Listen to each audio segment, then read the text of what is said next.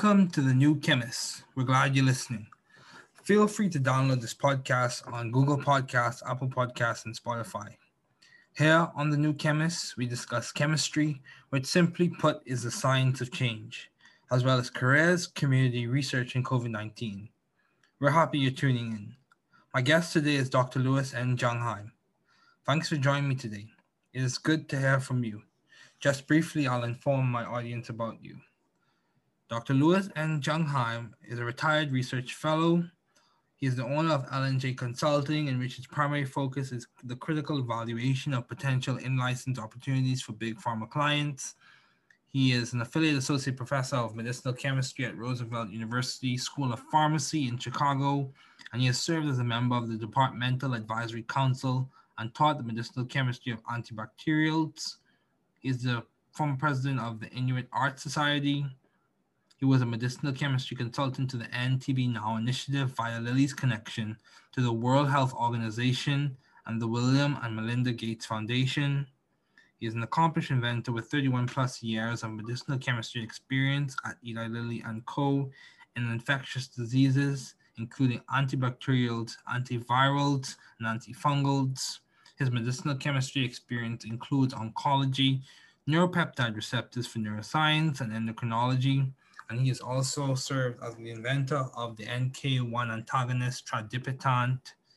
He was an NIH NCI postdoctoral fellow from 1979 to 1981 at the University of Rochester, New York, serving in Andrew Kende's research group.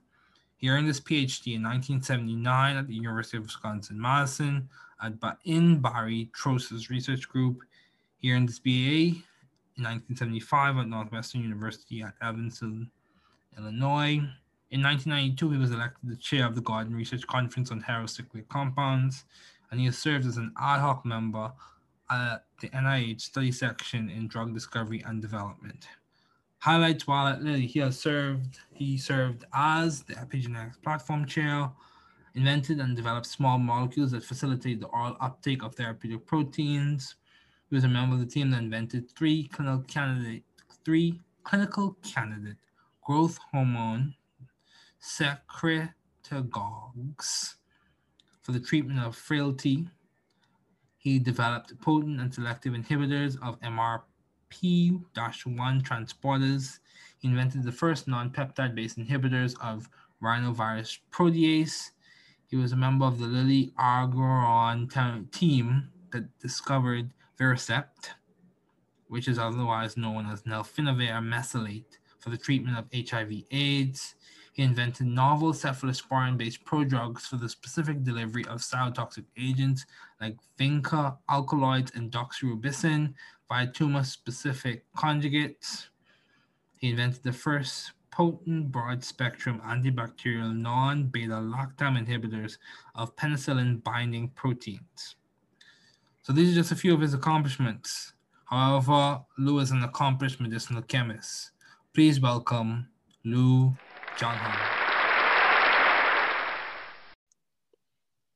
Hey Lou, thanks for joining me today. It's good to have you here. Good to see you again, David. Yep. Um, so um, it you have worked in worked as a postdoctoral fellow, work, got your PhD from University of Wisconsin Madison. You have uh, served as a research fellow in many ways. Um, what have been your long-standing interest in the field of science? I guess you know. First of all, let's start with I was always good at math. Okay. okay. In in school, and my dad was an electrical engineer. Right. And so I think I always had a scientific bent. And and while um, let's say in Catholic school, science wasn't exactly the uh, preeminent class. By the time I got to high school, I think I really loved my science classes the best. Right. And had just a terrific um, chemistry teacher in high school too, which really kind of got me down that path. Right. So chemistry teacher. Okay, so it, you would you say it was your chemistry teacher that kind of encouraged you and inspired you to pursue chemistry as a undergraduate and eventually? Yeah, absolutely. I think that was kind of my favorite science. Okay. Okay, that's good. So um, in terms of uh, organic chemistry, what has been your focus? What was your focus primarily? Well, my focus primarily was synthesis, making molecules. Okay. Um, but as I got into my career, and I think part of the reason that I got into making molecules originally uh, was because I think as an undergraduate, I, re- I really developed an interest in why do medicines work and understanding that these were organic molecules that did mm-hmm. things in your body that were of great benefit. And I think part of that was my junior year in college, I actually had an infection in my leg. Are you serious? And, and the doctor told me that if they didn't find an antibiotic that worked, they might have to cut off my leg. And so I think that was really kind of the, the, the beginning of my interest in why do organic molecules potentially do what they do in the human body. Wow. Oh, that's an interesting story. So, um, so, so would you say, uh, so your research was primarily focused on organic synthesis? That's good. So, given all of your accomplishments, um, how do you maintain view of the bigger picture in your career and in your life in general? For me, that's actually been very easy, David. Um, okay. First of all, I think a lot of my colleagues always considered me to be potentially not a completely serious scientist. Okay. Part of that was um, I actually, as an undergraduate, financed my education at, as an athlete, mm-hmm. and and you know played all through college and and progressed through playing semi-pro baseball in the Chicago area. Mm-hmm. Um, in in my youth, um, I've always had active interest in photography mm. creative things, and organic synthesis is certainly um, a creative thing. Mm. Um, I love music. Uh, and and and and travel and so on. So I've always had and motor racing actually has has been a fascinating thing, and part of that is because of my siblings. Okay. I've got a brother who's a mechanical engineer who actually works in the auto racing industry. Okay so in, in fact that kind of drove me to indianapolis where the speedway is and the indy 500 and so on but it was also the best job offer that i got oh, as well. So it was it was really um, a, a, wonderful thing. Now in terms of my career that's also been very easy because drug discovery hunting medicinal chemistry is so multidisciplinary okay. that you really have to work with teams uh, people that are are just as good at their own branch of science as you are at, at your ability to make molecules and so i'm talking about experts in various fields of biology pharmacology mm-hmm. um, pharmacokinetics toxicology mm-hmm. mm-hmm. and and then even with physicians who are expert in in the medical field for any particular disease that you're trying to target Okay. And, and so you really you don't become an expert, but you have to become conversant in all of these different branches of science in, in order to, to really be um, an active participant in, in a team effort. Wow. No, but you have you you have to be the guy, and and that's the cool thing about the medicinal chemistry. Mm. The whole thing starts with an experimental molecule. Right that, that the biologists start working with and, and mm-hmm. you start refining. Okay. Yeah, that's good. That's good. Becoming conversant to be an active participant. That's good. Um, so how have you been adaptive and creative in the field of science? What what area, which niche would you say you have complement to adding a layer of creativity or adapting a concept in a new way? Well, that's easy because I've worked on so many different things. Okay and I started out working on antibiotics. Mm-hmm. And and maybe one of the most well, I think I've done a number of creative things. Okay. Um, the, the, very first project that I worked on at, at Lilly, uh, mm-hmm. Lilly at the time was known as an antibiotics house.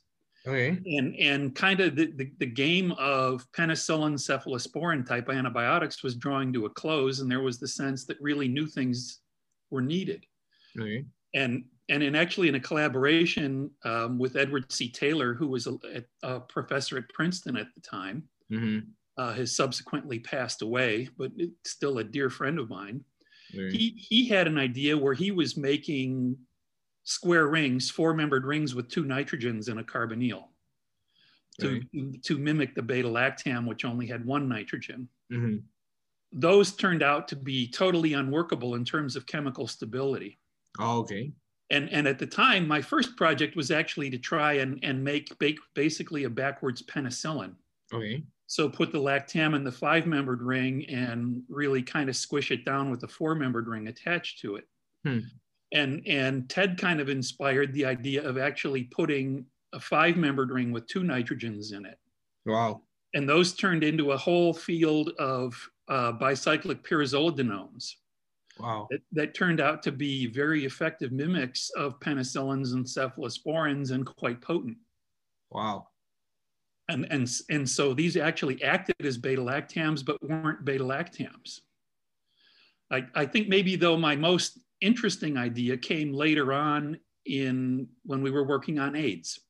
Right. And, it, and it turns out that this is where I first became um, exposed to a fellow named Anthony Fauci, who's been in the news of late, right. because he was kind of, of running and, and leading the way in, in fighting the world of HIV AIDS. Mm-hmm.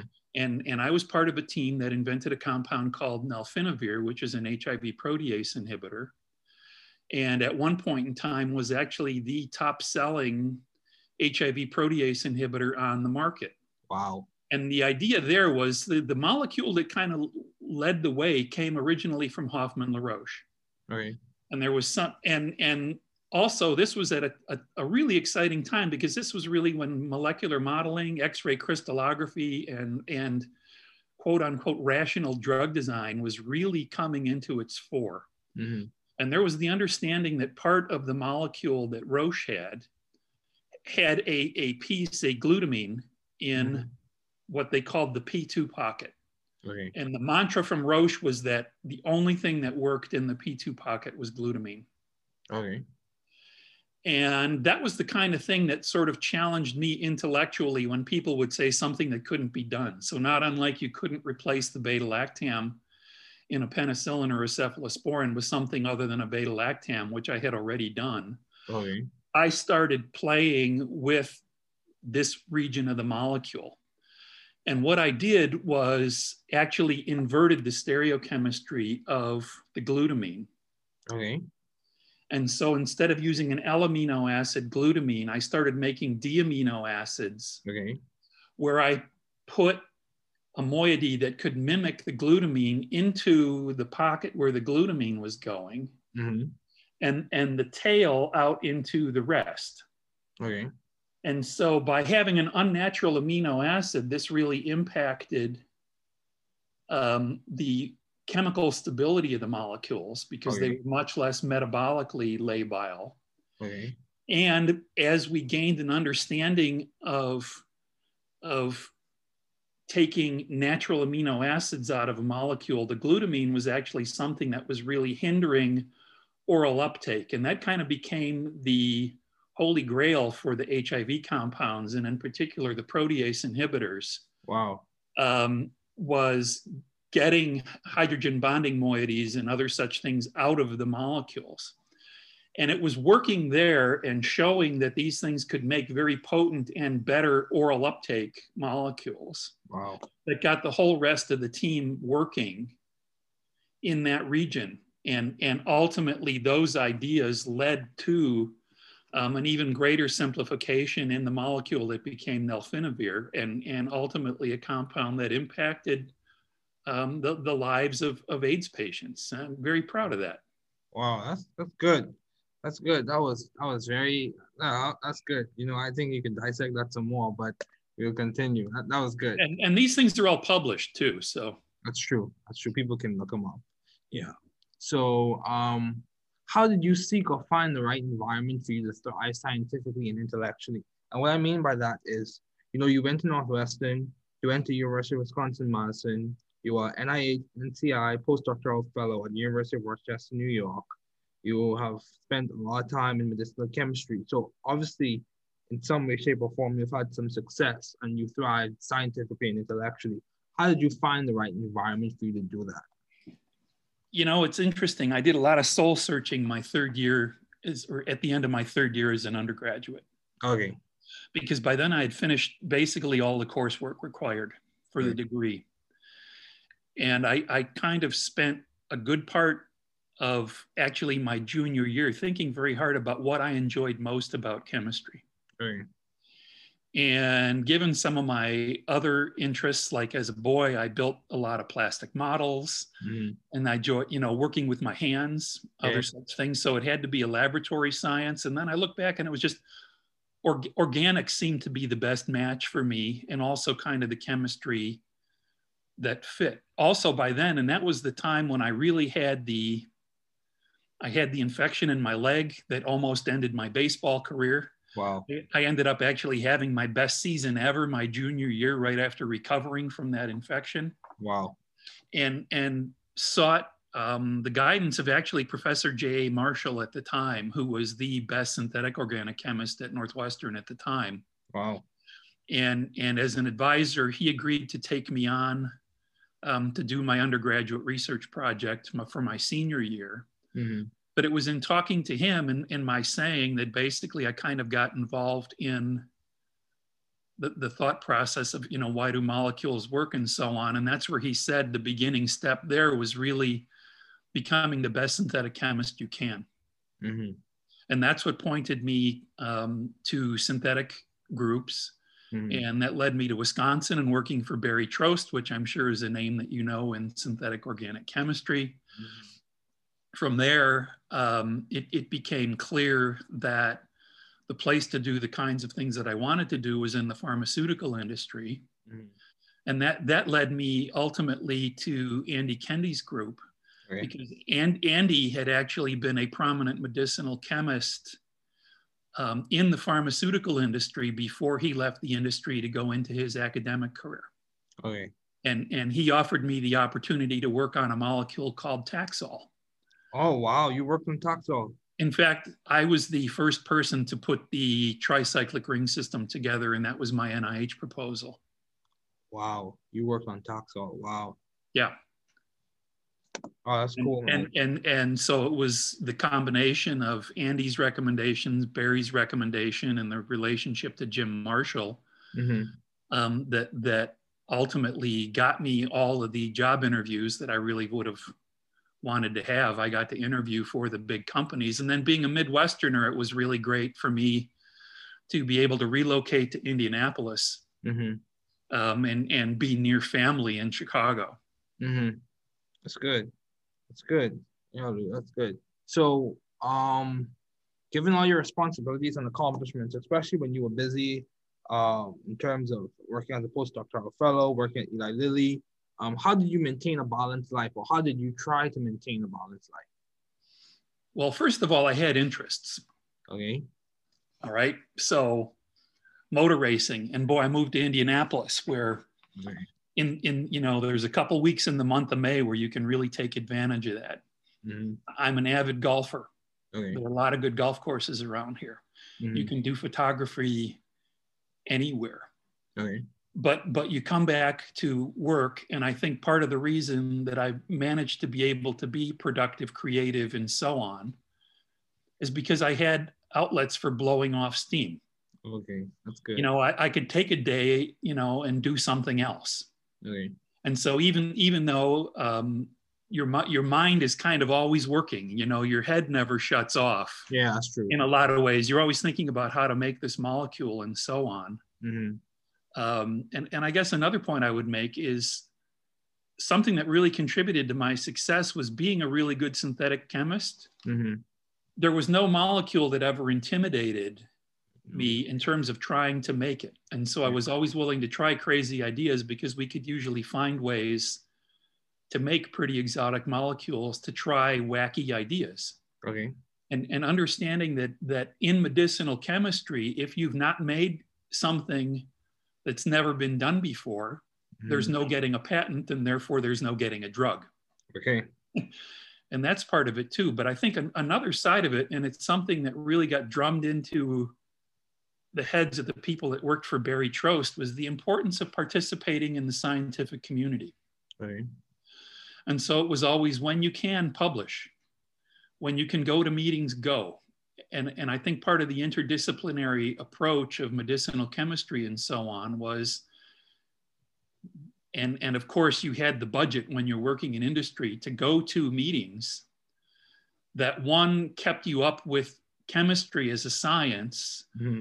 but two also helped you get much more acquainted and deeper into the various biological aspects of the particular kind of problem you were working on at the time Mm-hmm.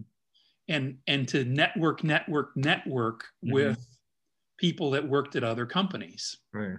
or other academicians who were working in the field and that was really a networking is just absolutely critical not only within your company but i think also the experts outside and so i have lots of friends who worked at all kinds you know at all the other big pharma companies Okay. Yeah, so that's good. So, um, in terms of your success, what would you say has been like the main contributor or guiding factor or guiding philosophy for your success as a uh, graduate student, as a postdoctoral fellow, as a medicinal chemist in general? What would you say has complemented the most the most to your success? my father used to preach to me as a kid find something that you enjoy doing because you're going to be doing it for a long time Mm-hmm. And so seeking guidance seeking mentoring Okay. really mattered but i would say the guiding principle through my whole career has been and it's all it's it made me happy through the whole thing you you have a lot of opportunities to go in different directions Mm-hmm. in life as a chemist Mm-hmm. the guiding principle for me is stick to what you're good at Yeah, it's true. Even even if there are other avenues let's say like management where you might make more money or maybe have more power Mm-hmm. um, or things like that it was for, for me sticking to what i thought i did best Okay. is is really what has kept me happy productive creative and and successful Okay. Wow, that's good. Sticking to what you know, sticking to your guns. yeah Yeah. So, because because it's not it's not like um, not like I ever wanted for for um, money, excitement, fame, and and wonderfully interesting things to do and great people to work with Mhm. by, by s- sticking to being a scientist. yeah, that's true. Sticking to what you're good at. Yeah. So, how did you maintain vision and teamwork in your environment?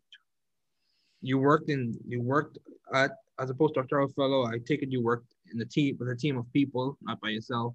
And Yeah. and with many many different teams on many many different kinds of diseases and that was one of the great things um, a- a- about it because it got to the point where because you were a good team player other people sought you out to help with their projects Mm-hmm. and so people people were happy to have me join their efforts and i think a, a big part of that was communicating with your coworkers Giving them latitude letting that letting them pursue their ideas as, as long as they continue to be successful. And i and i also think um, really respecting and listening to the experts when another member of the team is the expert at at the moment for what they're talking about. Okay. and, and then supporting and and standing by um, you know their their feedback and their guidance especially if you're the team leader Okay. you know when when when there's not good news you've got to stand up and say as much as i wish you know that we were where you know meeting the milestone or whatever where we are now we just can't because of these data and, and a lot of that is just encourage the team to follow the data it's a lot like what's going on in the world right now with the virus listen, listen to the science Yeah, it's true. Follow the science.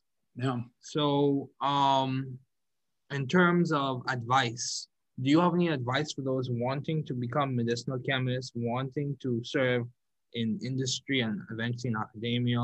Uh, what would, what advice would you give to people who are either in the undergraduate years or graduate years? What advice would you give to them? Well, as an undergraduate, I would say do a lot of soul searching regarding what area of science interests you the most, Okay. because there are so many different directions that you can go. Mm-hmm. Um, be careful how you choose where you go to graduate school. Okay. What do you mean by And, um, be sure that where you go is going to give you the best possible exposure in the field you want to pursue. Okay. All right.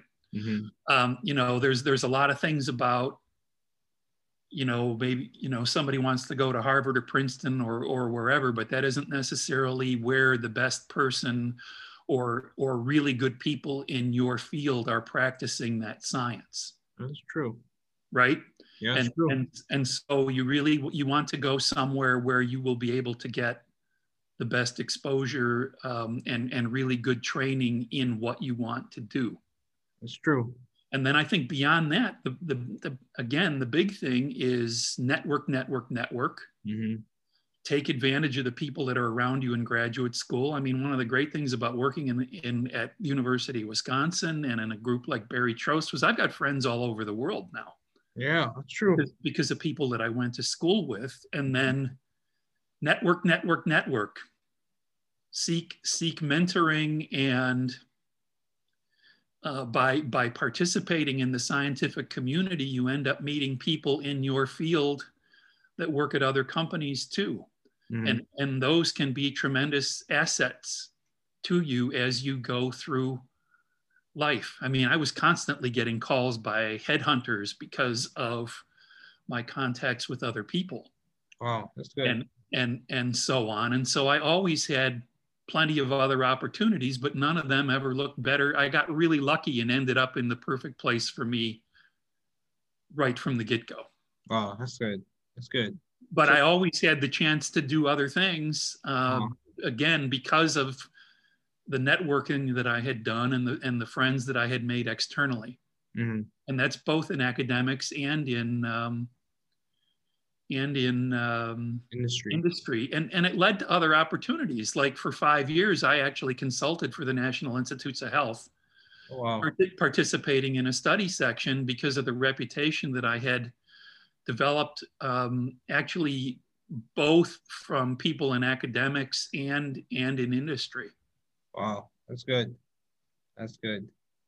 Yeah.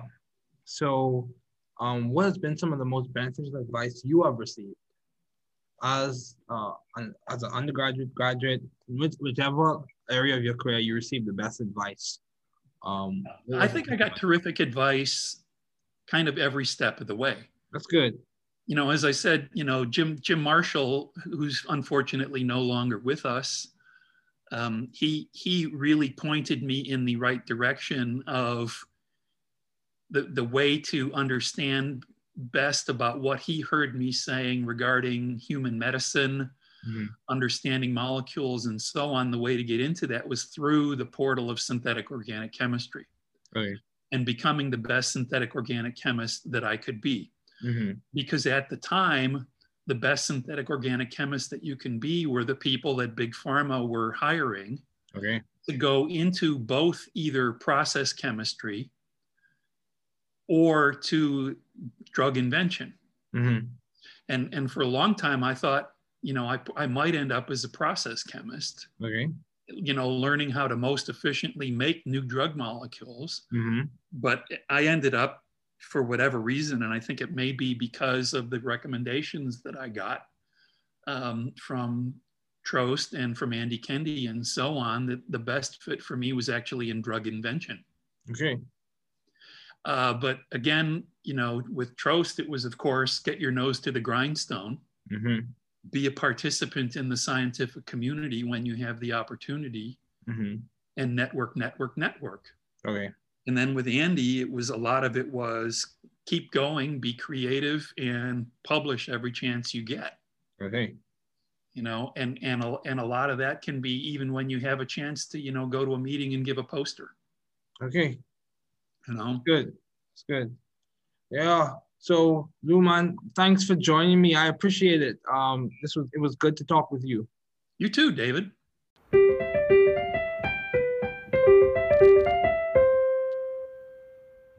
Thanks for listening. We're glad you were able to tune into this podcast. Once again, this is The New Chemist, where we discuss chemistry, which simply put is the science of change, as well as the other sciences, careers, community, research, and COVID 19. Thanks again for listening. Note the views on this podcast represent those of my guests and I.